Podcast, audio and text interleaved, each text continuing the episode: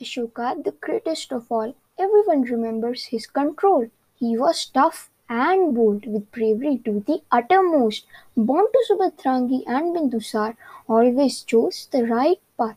He was strong, aggressive, and handsome, made friends without any grudge. Known as Devanampriya and Priyadarshi, ascended the throne in 273 BCE. Empire spread to the north, south, west, and east by taking down Takshila and Ujjain.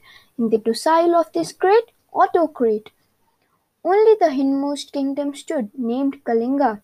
Between him and ultimate glory, there was a cruel and bloody battle, never heard or seen in history.